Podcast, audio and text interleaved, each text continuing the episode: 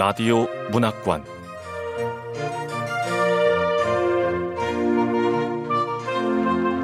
한국 단편 문학 특선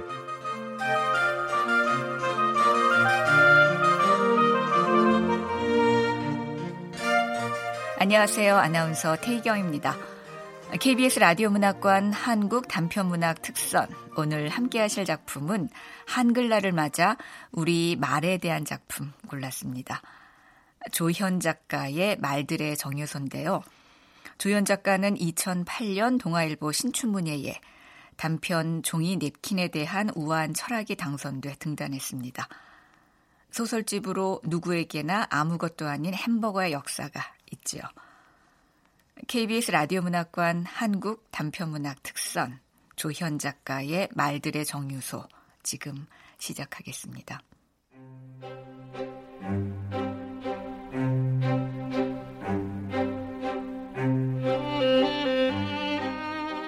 말들의 정유소 조현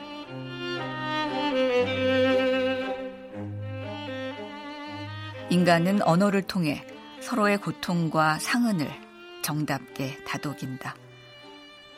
정답다는 것은 미워하지 않고 지루해하지 않으며 머뭇머뭇 손을 내밀고 난 잘 있어요라고 눈인사를 하고 사물에 애정이 담긴 이름표를 붙여주고 체온을 담아 악수를 하고 그리하여 일용할 양식처럼 그 기억을 나의 살로 취하고 나의 존재를 부족하면 부족한 대로 당신에게 온전히 내보인다는 것이다. 그런 이들에게 언어는 말들의 정류소에 고여 있다가 시간과 공간을 초월해 현현한다. 진심을 담았기 때문에 진심으로 전해지는 말들. 스스로를 고귀하게 만드는 말들. 하여 영원한 현재 속에 거주하는 문장들.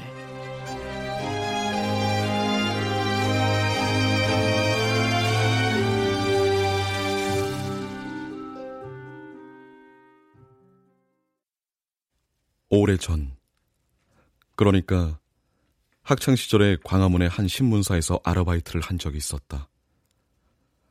당시 신문사에는 서평으로 실어달라거나 혹은 기사화해 주었으면 하는 책과 홍보물들이 배달되곤 했다. 저 기자님, 네. 이 책은 어느 항목으로 분류하면 되나요? 조사으로 넘어온 책은 일단 문화부에서 한번 거르고 남은 책이니까 보관할 가치가 있는 책은 도서실로 보냈고 그건 나머지야. 아, 아 그럼 이 책들은 어떻게 처리하나요? 어, 출입구 바로 바깥 복도에 있는 책장 알지? 아, 예. 갖다 꽂을게요. 그 서가로 말하자면 신문사에 드나드는 누구라도 원하면 가져갈 수 있는 그러니까 갈 곳 잃은 책들이 머무는 곳이었다. 난 그 책장을 말들의 정류수라고 불렀다.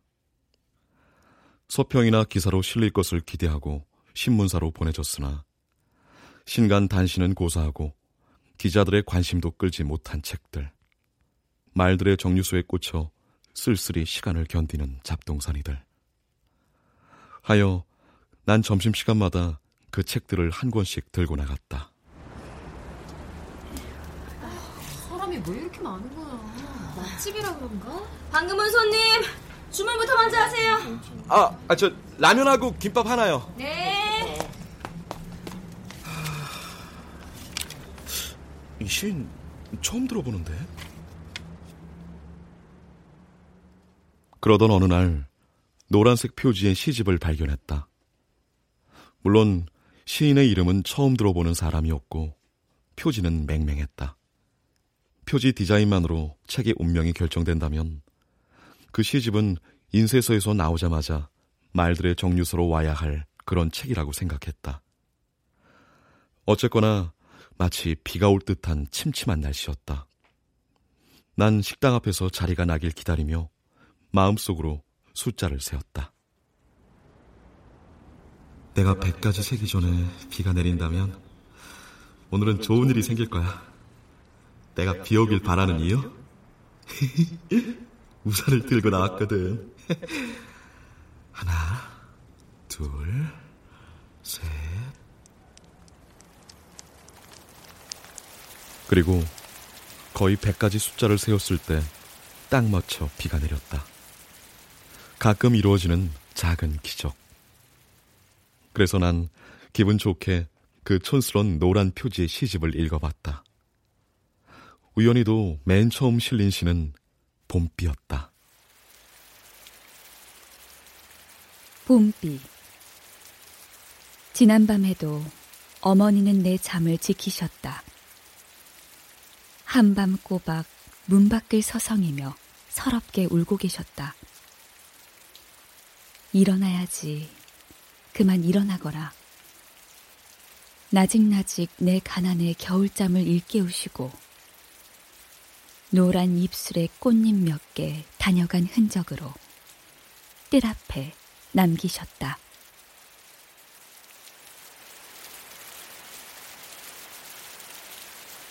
때마침 비가 내려서일까? 난 시집을 정류소로 돌려보내지 않고 내가 가지기로 했다. 점심시간 나의 소소한 기적을 목도한 증인이니까 넌 그럴 자격 있어. 그렇긴 하지만 시집은 집으로 와서 금세 잊히고 말았다. 그 후 많은 세월이 흘렀다. 학교를 졸업하면서 원했던 공부 대신 취업을 하고 서툰 연애 끝에 결혼을 해서 분가를 하고 두어 번의 이직을 하고 드디어 더 이상의 이직은 엄두가 나지 않는 30대 중반이 됐다. 얘기하자면 나는 생소한 대지를 걸으며 삶의 사건 사고에 이름표를 붙였던 셈이다. 그리고 잊을 수 없는 봄이 찾아왔다.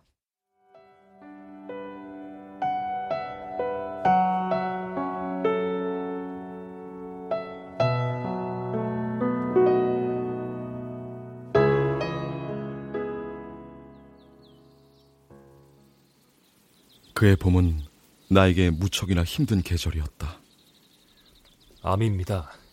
말기예요. 사랑하는 어머니가 투병을 시작했기 때문이다.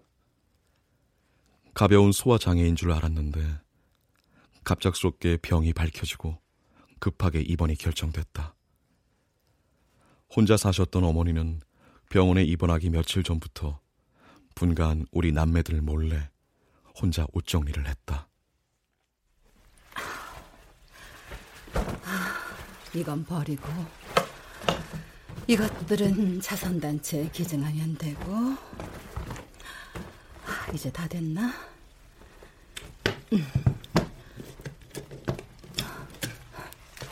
이 편지들은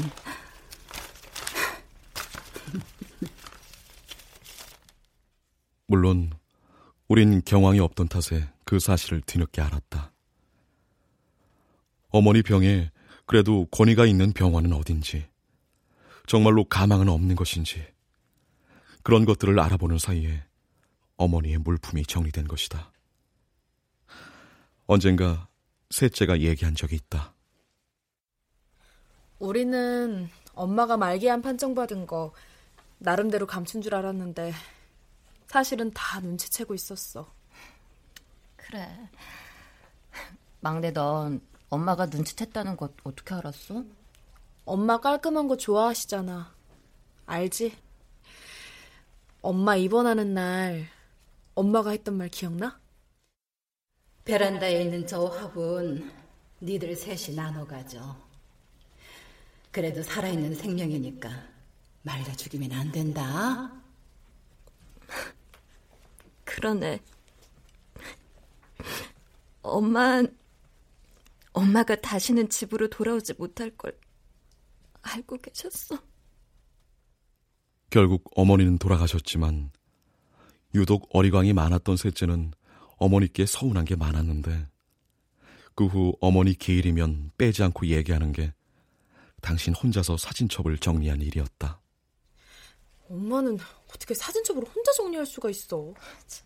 막내 넌 또 엄마 사진첩 얘기야? 아, 내가 얼마나 서운했으면 이러겠냐고. 나 초등학교 때 아빠 먼저 돌아가시고 그 이듬해였던가?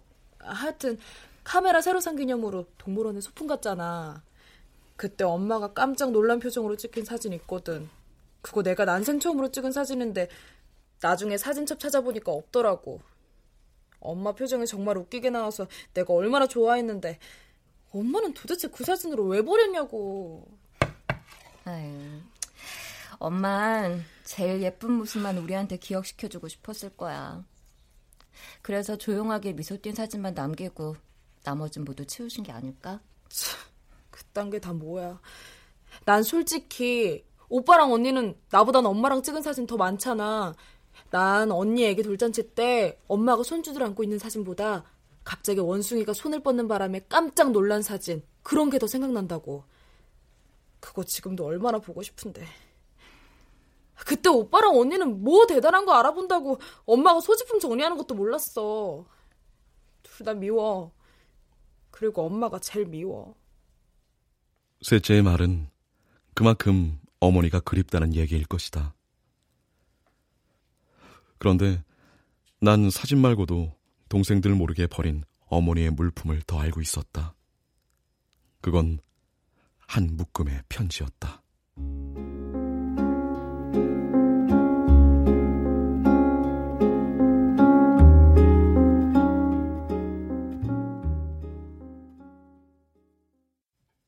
내가 처음 편지에 대해 알게 된 것은 아버지가 돌아가시고 몇 해 지난 후였다.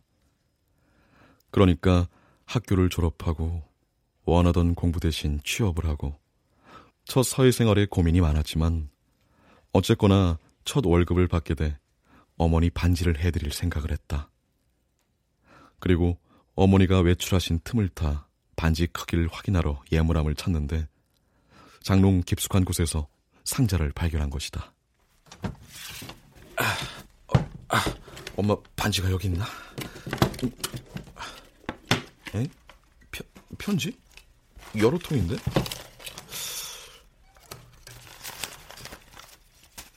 무지갯빛 자개가 화초 모양으로 박히고 검게 오칠이 된 상자. 그리고 그 안에 몇 통의 편지가 단정하게 묶여 있었다. 편지의 발신인에는 낯선 남자의 이름이 또박또박 적혀 있었다. 주소를 보니 어머니의 고향에 있는 어떤 학교였다. 난 꽤나 당혹스럽기에 떨리는 손으로 편지 하나를 조심스레 꺼내보았다.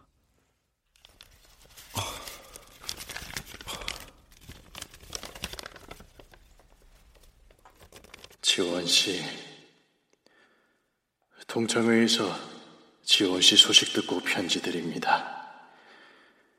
어려서는 서로 이름을 불렀는데 이제 지원 씨라고 불러야 할 나이가 됐습니다. 지금은 교직에 몸담고 있는데 마침 학교가 지원 씨가 졸업한 학교이지요. 지원 씨와 함께 올려다보던 나무는 운동장 한쪽에서 아직도 여전합니다. 지원 씨라니.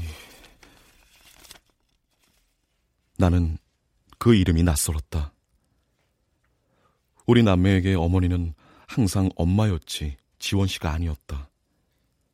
하여 난 감히 다른 편지를 마저 읽을 엄두를 못 냈다. 그리고 결혼과 함께 분가를 하면서 어머니의 편지는 마음에서 점점 희미해져 갔다. 그렇지만 명절을 본가에서 지내게 되면 가끔 생각이 날 때가 있었다. 그리고 마침 집에 어머니가 없으면 상자를 확인해 봤다.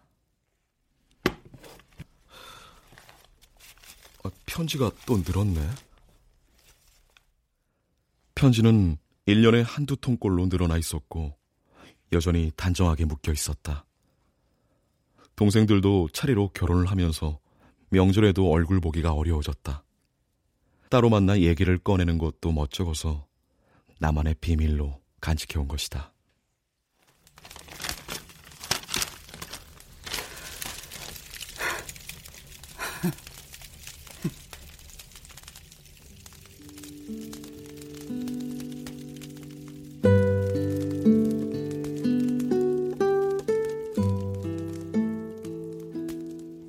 그리고 어머니는 입원하면서 당신의 많은 소지품과 함께 그 상자도 정리하신 것이다. 그렇게 어머니의 편지 묶음은 동생들도 영영 모른 채로 내 속에 있는 말들의 정류소에 봉인된 셈이다.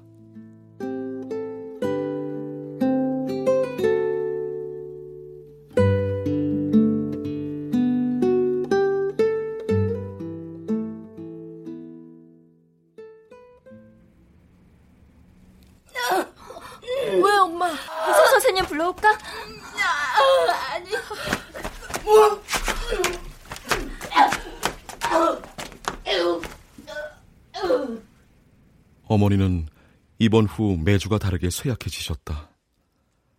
어머닌 점차로 식욕을 잃어버리셨다. 엄마, 이거 차가버섯 달인 물이야. 이 차가버섯은 시베리아에서도 영하 40도 밑으로 내려가는 지방에서 어렵게 구한 거야. 이거 마시고 말기암 환자들도 다 나았대. 그러니까 엄마도 마셔봐. 응? 가장 다정다감한 성격인 셋째는 지치지도 않고 어머니의 병에 효험이 있을지도 모르는 대체의학을 찾아다녔다. 그렇다면 나와 둘째는 어떤 얼굴이었을까? 그리고 무엇보다도 어머니 자신은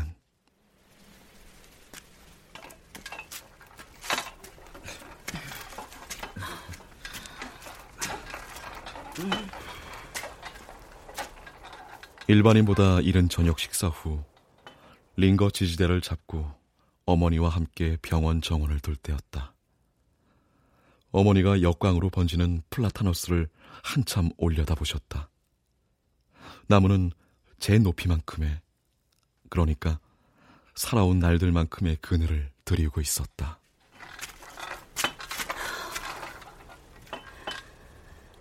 어려선 플라타너스가 세상에서 제일 큰 나무 같았어.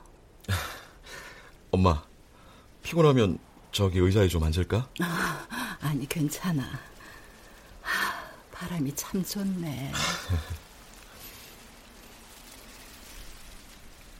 가을이면 곱게 단풍 든 나뭇잎이 바람에 이리저리 굴러다니는데 땅거미가 질 무렵 그걸 보고 있으면 왜 그리도 눈물이 나던지. 세월이 많이 흘렀구나. 올해는 단풍 드는 거 못 보겠지. 엄마 무슨 소리예요? 치료 잘 받으면 통원할 정도로 좋아질 거야. 그러니까 마음 단단히 먹으셔야 돼요. 아니라는 건 나도 알아. 괜스레 니들 고생시킬까봐 그게 걱정이야. 그런 말이 어딨어. 너도 그렇고 둘째랑 셋째도 맞벌이 한다고 다들 바쁠 텐데 니들이 무슨 고생인지 원. 엄마도 참, 아, 뭐 그런 얘기를 다 하고 있으세요. 아, 아참 큰애야. 너 피곤하겠지만 집에 가면 가져간 화분에 물이라도 좀 줘, 응? 잎사귀도 한 번씩 마른 걸레로 닦아줘야 하는데. 난 묵묵히 어머니의 얘기를 들으면서 서른 몇 해를 살아오면서 소소하게 이루어낸 나의 작은 기적에 대해 생각했다. 플라타나스를 버즘나무라고 한다더라. 버즘나무요? 음. 플라타나스가 맨 처음 생긴 곳이 중동인데 점점 퍼져서 우리나라에까지 오게 된 거라고 하더라. 1년에 몇백 미터씩 씨앗을 뿌리면서 그 얘기를 듣고 플라타너스는 천천히 걷는 나무라고 생각했지. 아, 우리 엄마 똑똑하고 아직 기억력도 짱짱하네.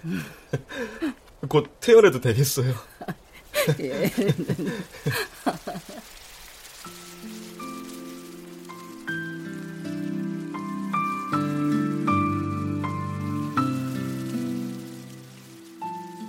석양이 저물어가는 저녁 나절 서쪽 하늘을 등지고 흔들리는 나뭇잎들 역광을 배경으로 빛 속에 쓰러지는 존재들 삶의 윤곽들은 고요한 진동 속에서 부서지고 존재는 중력의 방향으로 붕괴한다.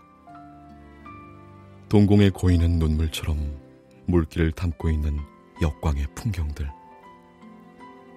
이렇게 링거 지지대를 끌고 병원을 산책하는 동안 자주 생각했지만 역광을 배경으로 흔들리는 모든 풍경들은 나에게 일러준다. 어쩌면 우리들 삶이란 영혼을 배경으로 빛나기에 아름다운 것인지도 모른다고.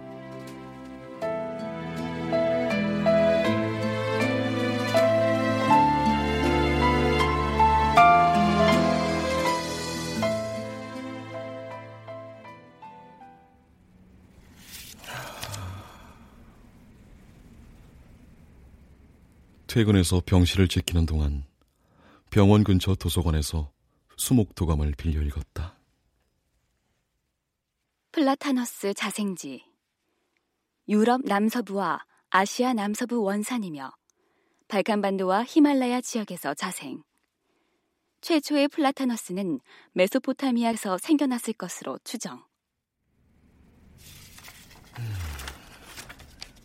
최초의 녀석은 돌연변이었겠지? 다른 나무들과는 다른 생각을 하고 다른 것을 보고 다른 상상력을 펼쳤을 거야. 그래서 최초의 그 애는 외롭고 서글펐지만 새로운 존재가 됐겠지. 걷는 나무. 녀석과 녀석들의 후손들은 어머니 말씀처럼 한 세대에 수백 미터씩 씨앗을 날려보내 자생 군락을 넓혀왔을 것이다. 그러니 매우 느리긴 하지만 플라타노스는 걷는 나무인 것이다. 난 이렇게 병실에 입원해서야 어머니 자신의 낱말들을 듣게 되었다. 아무리 바빠도 밥은 꼭 챙겨 먹고 다녀. 아무래도 둘째네 애기는 내가 봐줘야겠다. 하고 싶은 공부를 못해서 어떡하니? 아유, 뭐하러 용돈을 이렇게 많이 넣었어? 평소 어머니께 듣던 말들은 항상 예측이 가능한 낱말로만 이루어져 있었다. 난 수목도감을 읽으며 어머니의 편지에 대해 생각했다.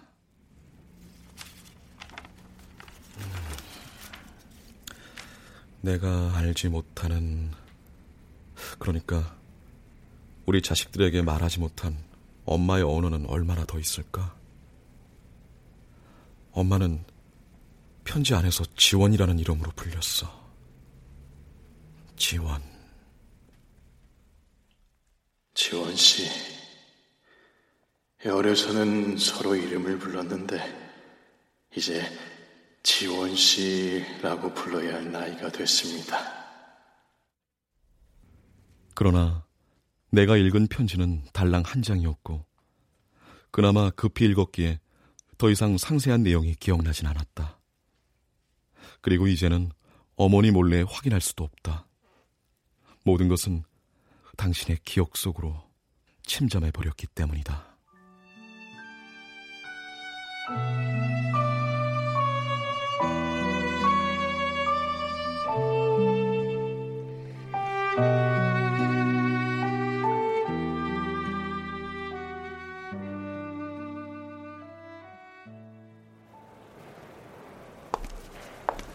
저 인터넷으로 예매했는데요. 네, 예약번호 알려주세요.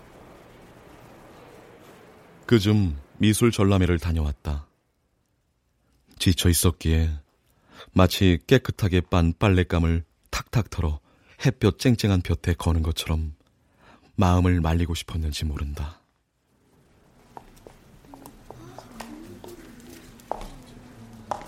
음. 언론에서 고우의 가장 유명한 그림이 한국에 왔다고 자주 소개했기에 나 역시 론강에 비친 별들을 보러 갔지만 뜻밖의 작품 앞에서 오래 걸음을 멈췄다.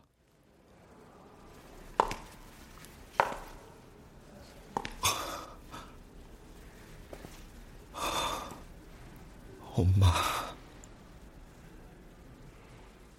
그 그림에는 내 마음의 지형을 자극하는 밤의 바다가 있었다.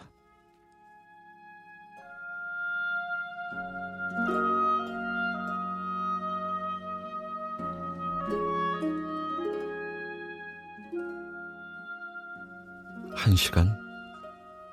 어쩌면 두 시간이었을지도 모른다. 그 그림 앞에 서 있었던 것은 그리고 결심을 했다. 더 늦기 전에 그러니까 어머니가 그런대로 거동을 할 수 있을 때 이 그림을 보여주고 싶다고.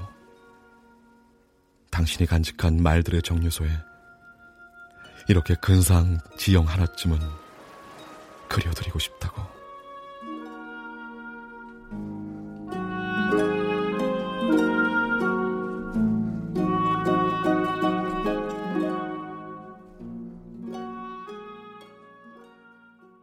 며칠 후 난 주최일을 설득했다. 어머니 건강 상태로 외출은 무리세요.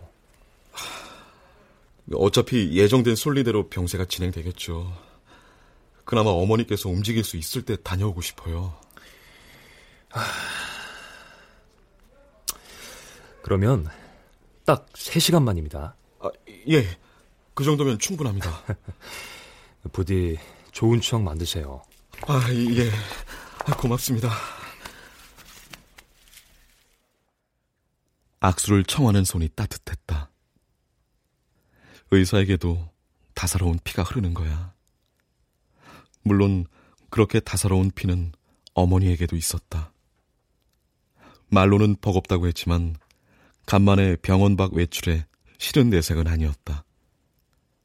나는 어머니께 예쁜 모자를 씌워드리면서 부디 오늘 보는 그림을 온전히 기억에 담아두길 바랐다. 우리 어머니가 오늘 하루라도 행복했으면 좋겠습니다. 앞으로 안 좋은 날 뿐이잖아요. 그러니 부디 오늘만이라도 난 이 우주에 존재할지도 모르는 어떤 전능하고 자유로운 존재에게 우리의 하루치 행복을 빌었다. 그리고 드디어 그림 앞에 어머니를 모실 수 있었다.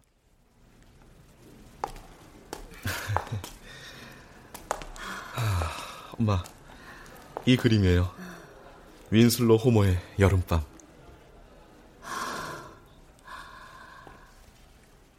여전히 그림은 기적처럼 기이한 색감을 뿜어내고 있었다.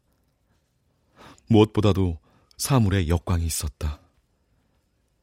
검은 하늘 아래 빛나는 파도며 바닷가에 역광으로 앉은 이들은 마치 이승의 끝을 구경하는 관객들 같았다. 그리고 은빛으로 빛나는 바다를 배경으로 두 사람이 서로를 깊이 껴안고 춤을 추고 있었다.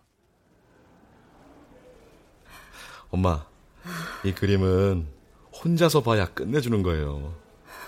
나 잠깐 다른 그림 보고 있을 테니까 어머니 더 이따 나오세요. 아, 만약에 힘들면 전화하시고. 저 로비에서 기다리고 있을게요. 어.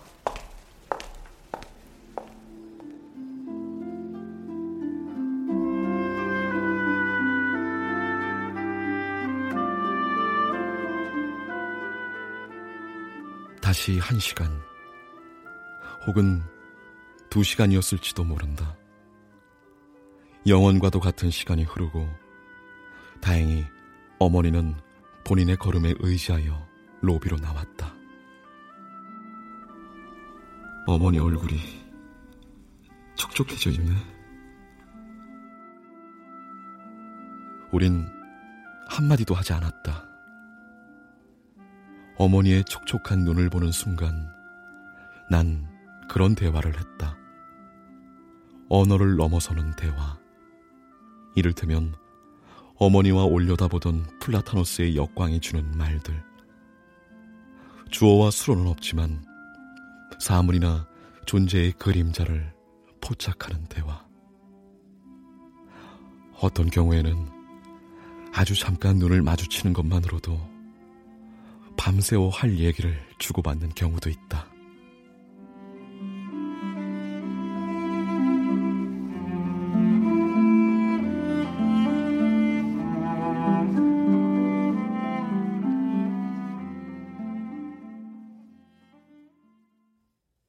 그 후로 난 가끔 병실을 비웠다. 물론 동생들이 없을 때, 즉 어머니를 보살피는 당번이 내 차례가 될 때.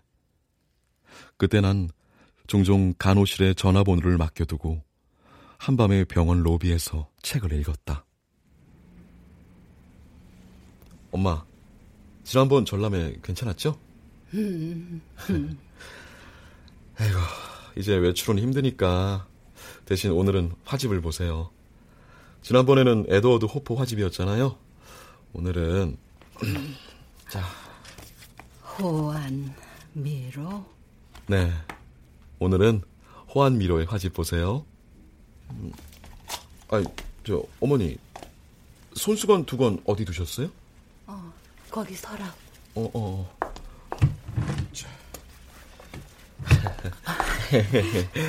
화집 보는 동안에는 엄마도 예뻐야 돼요. 자.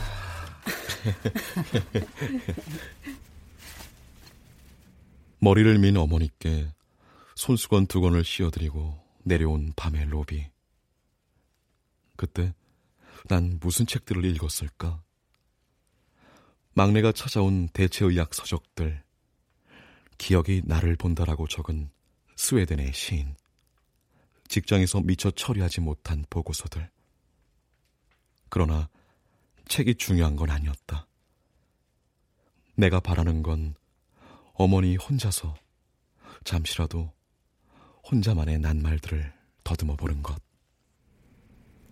그동안 본 화집들 정말 좋았다. 우리 첫째한테 이런 면이 있을 줄 몰랐는데 언제 이렇게 컸니? 엄마 생각도 할 줄 알고.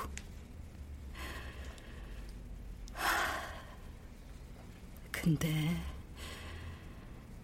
이제 피부에 진물이 생기기도 하고 더 이상 그림은 좀 그래. 오늘 보는 게 마지막이야.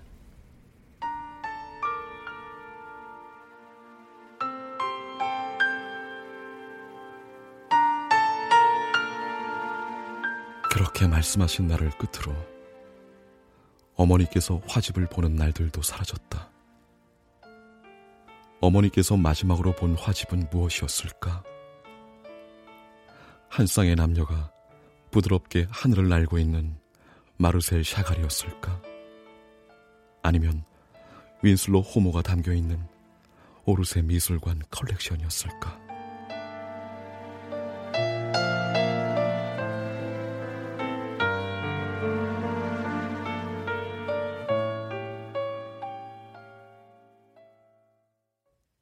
그 후로 예정된 시련의 시간이 다가왔다. 말기암은 머리는 모두 깎이고 항암자의 부작용으로 얼굴은 괴물처럼 부어오른다. 미각을 시작으로 후각, 시각 순으로 감각을 잃어간다. 통증과 욕지기 같은 절망적인 감각을 제외하고 말이다. 이런 절망감은 말기암 환자에게 전락의 시작일 뿐이다. 이윽고 의식의 분열이 시작된다. 지금 이 순간이 낮인지 밤인지, 잠을 자는 건지 깨어 있는 건지 구별할 수 없게 된다.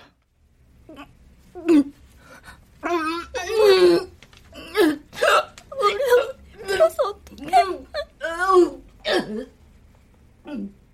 통증과 구토, 멀미를 동반한 몽환의 상태가 지속되고 드디어 강도 높은 모르핀이 투여되기 시작한다. 짓물러진 등이나 옆구리 쪽 피부는 마른 수건에 쉽게 벗겨져 내린다. 마치 조심스러운 손길에도 짓무른 양파 껍질이 무너져 내리듯이. 욕, 욕장 소독할게. 미안해, 엄마. 미안해. 피부가 왜 다 벗겨지는 거야? 더 이상 못하겠어. 비켜봐. 내가 해볼게. 엄마. 하면 살이 다 짓물러서 안 돼요. 조, 조금만, 조금만 더 참으세요.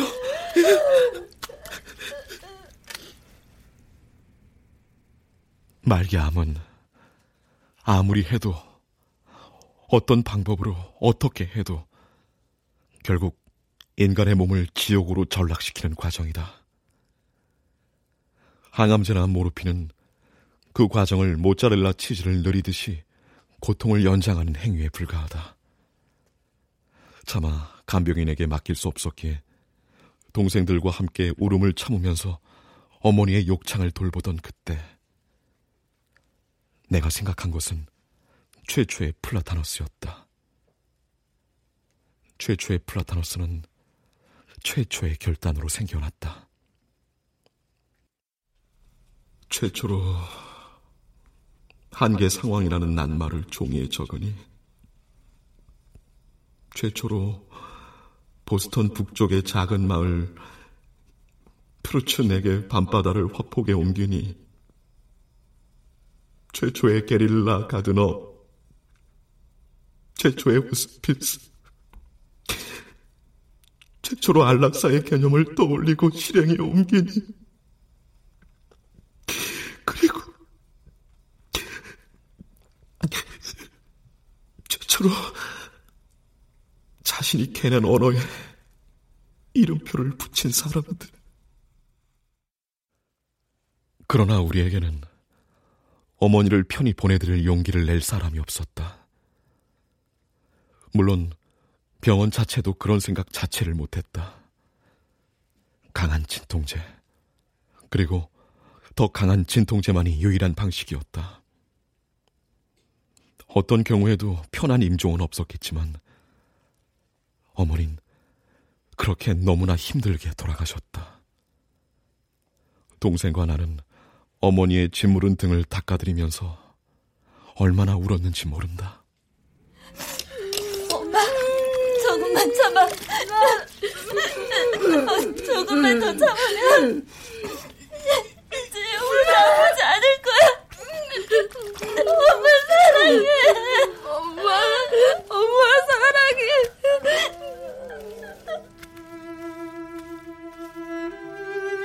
밤의 병실에서 이미 의식을 잃은 어머니의 통통 부은 손을 잡고 우리 남매는 그렇게 말했다. 그리고 어느 새벽에 어머닌 우리 곁을 떠나셨다.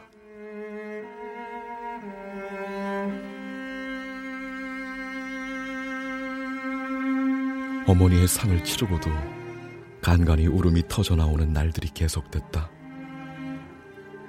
어머니께서 겪은 고통은 우리에게도 커다란 정신적 상흔이 됐기 때문이다.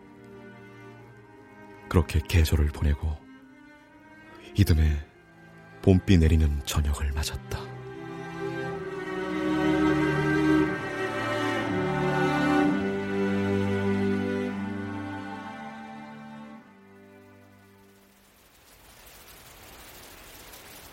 그 저녁 비에 떨어져 흙물이 묻은 꽃잎들을 보는데 문득 옛날의 노란색 시집이 생각났다. 애써 찾아보니 안 보는 책들을 넣어둔 상자에 시집이 있었다. 난 빗소리를 배경으로 이 시의 마지막 연을 여러 번 읽었다. 음. 노란 입술에 꽃잎 몇 개. 다녀간 흔적으로 뜰 앞에 남기셨다. 그리고 그 밤에 어머니 꿈을 꾸었다. 돌아가신 처음으로. 꿈에서 난 어머니를 뵙자마자 울먹이는 마음을 진정시키며 말했다. 엄마, 지금은 아프지 않지? 아, 그래. 이젠 아프지 않아. 그러니 행복하게 살아. 꿈에서 어머니는 젊은 시절의 모습이었다. 그리고 맑은 피부에 자애로운 미소를 짓고 계셨다. 난 어머니의 말씀에 한없이 마음이 편안해졌다. 난 아침에 동생들에게 전화를 해서 꿈 얘기를 들려줬다. 정말이죠, 오빠. 엄마 피부가 깨끗했지? 다행이다. 엄마가 괜찮아서. 왜 엄마는 오빠만 편해? 내 꿈에는 한 번도 오지 않고. 아마도 꿈은 자의식의 반영이리라. 그렇지만 꿈은 또한 우주가 베풀어주는 가냘픈 기적이기도 하다. 하여 그날 이후 우리 남매는 고통스러운 어머니의 모습을 떠나보내고 젊은 시절 고왔던 모습으로 당신을 기억할 수 있게 됐다.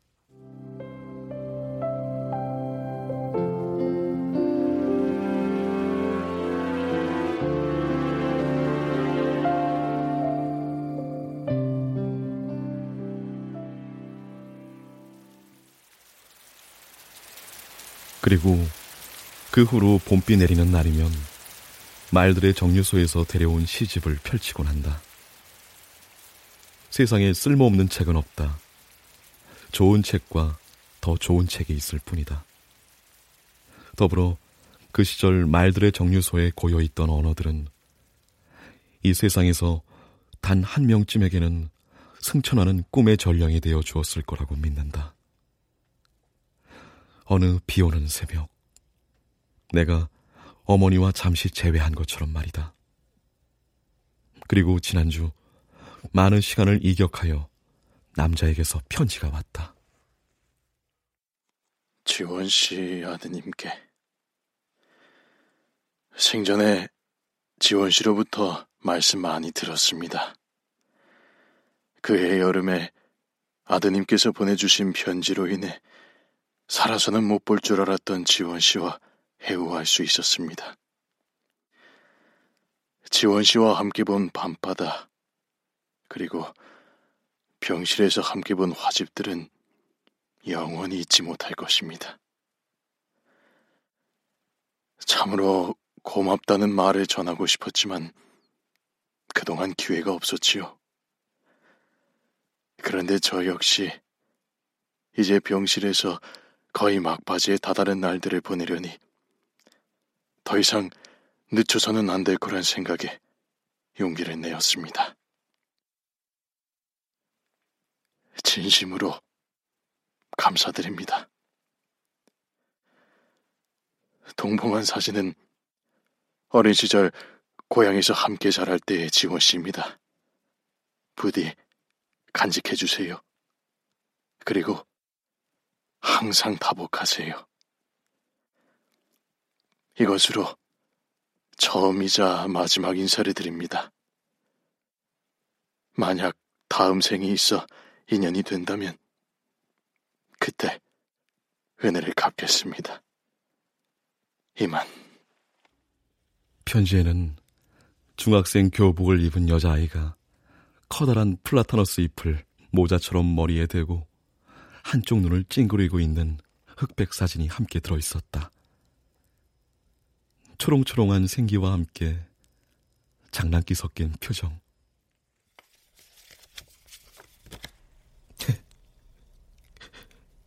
우리 엄마한테도 이렇게 발랄한 시절이 있었다니.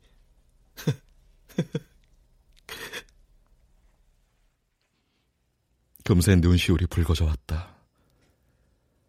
이 사진을 평생 간직했을 남자. 어떤 과학자들이 조심스레 얘기하듯 만약 우리와 평행하는 우주가 있었다면 그 세계에서는 어머니와 다정하게 노년을 보냈을지도 모르는 남자. 그해 여름, 내가 30대 중반에 맞는 삶의 지혜를 펼쳐 관공서의 공문처럼 건조한 낱말을 써서 편지를 보낸 남자.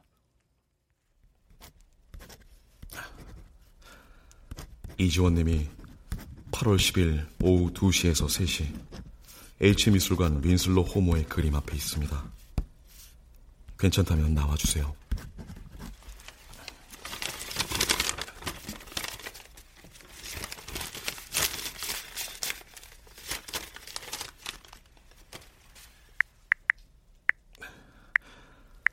(8월 30일) 오후 7시에서 이길 오전 6시까지 이지원님이 병실에 혼자 있습니다.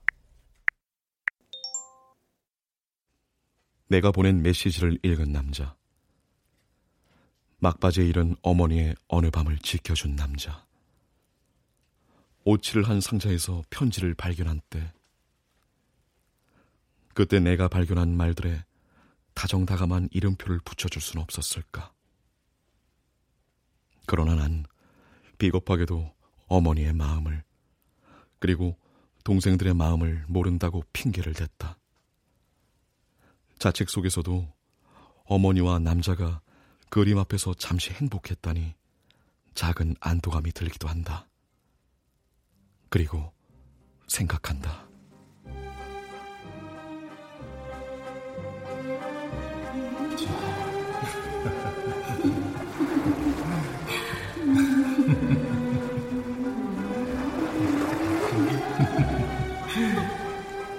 그러니까 사람은 죽으면 누구나 다른 차원으로 건너간다. 그리고 레테의 물을 건너기 전 한 번에 애절한 춤을 추고 이승 혹은 이번 우주에 대한 모든 것을 잊는다. 이런 깨달음이야말로 부록의 나이를 앞서는 지혜인 것일까? 그러니까 이런 게 우주가 가끔 보여주는 자유로운 지혜의 언어일까?